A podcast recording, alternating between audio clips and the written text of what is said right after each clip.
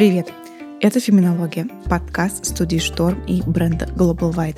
Меня зовут Василиса Зинарь, я журналистка и автор блога о любви и женственности. Я много пишу о том, каково это быть женщиной, как быть желанной и любимой.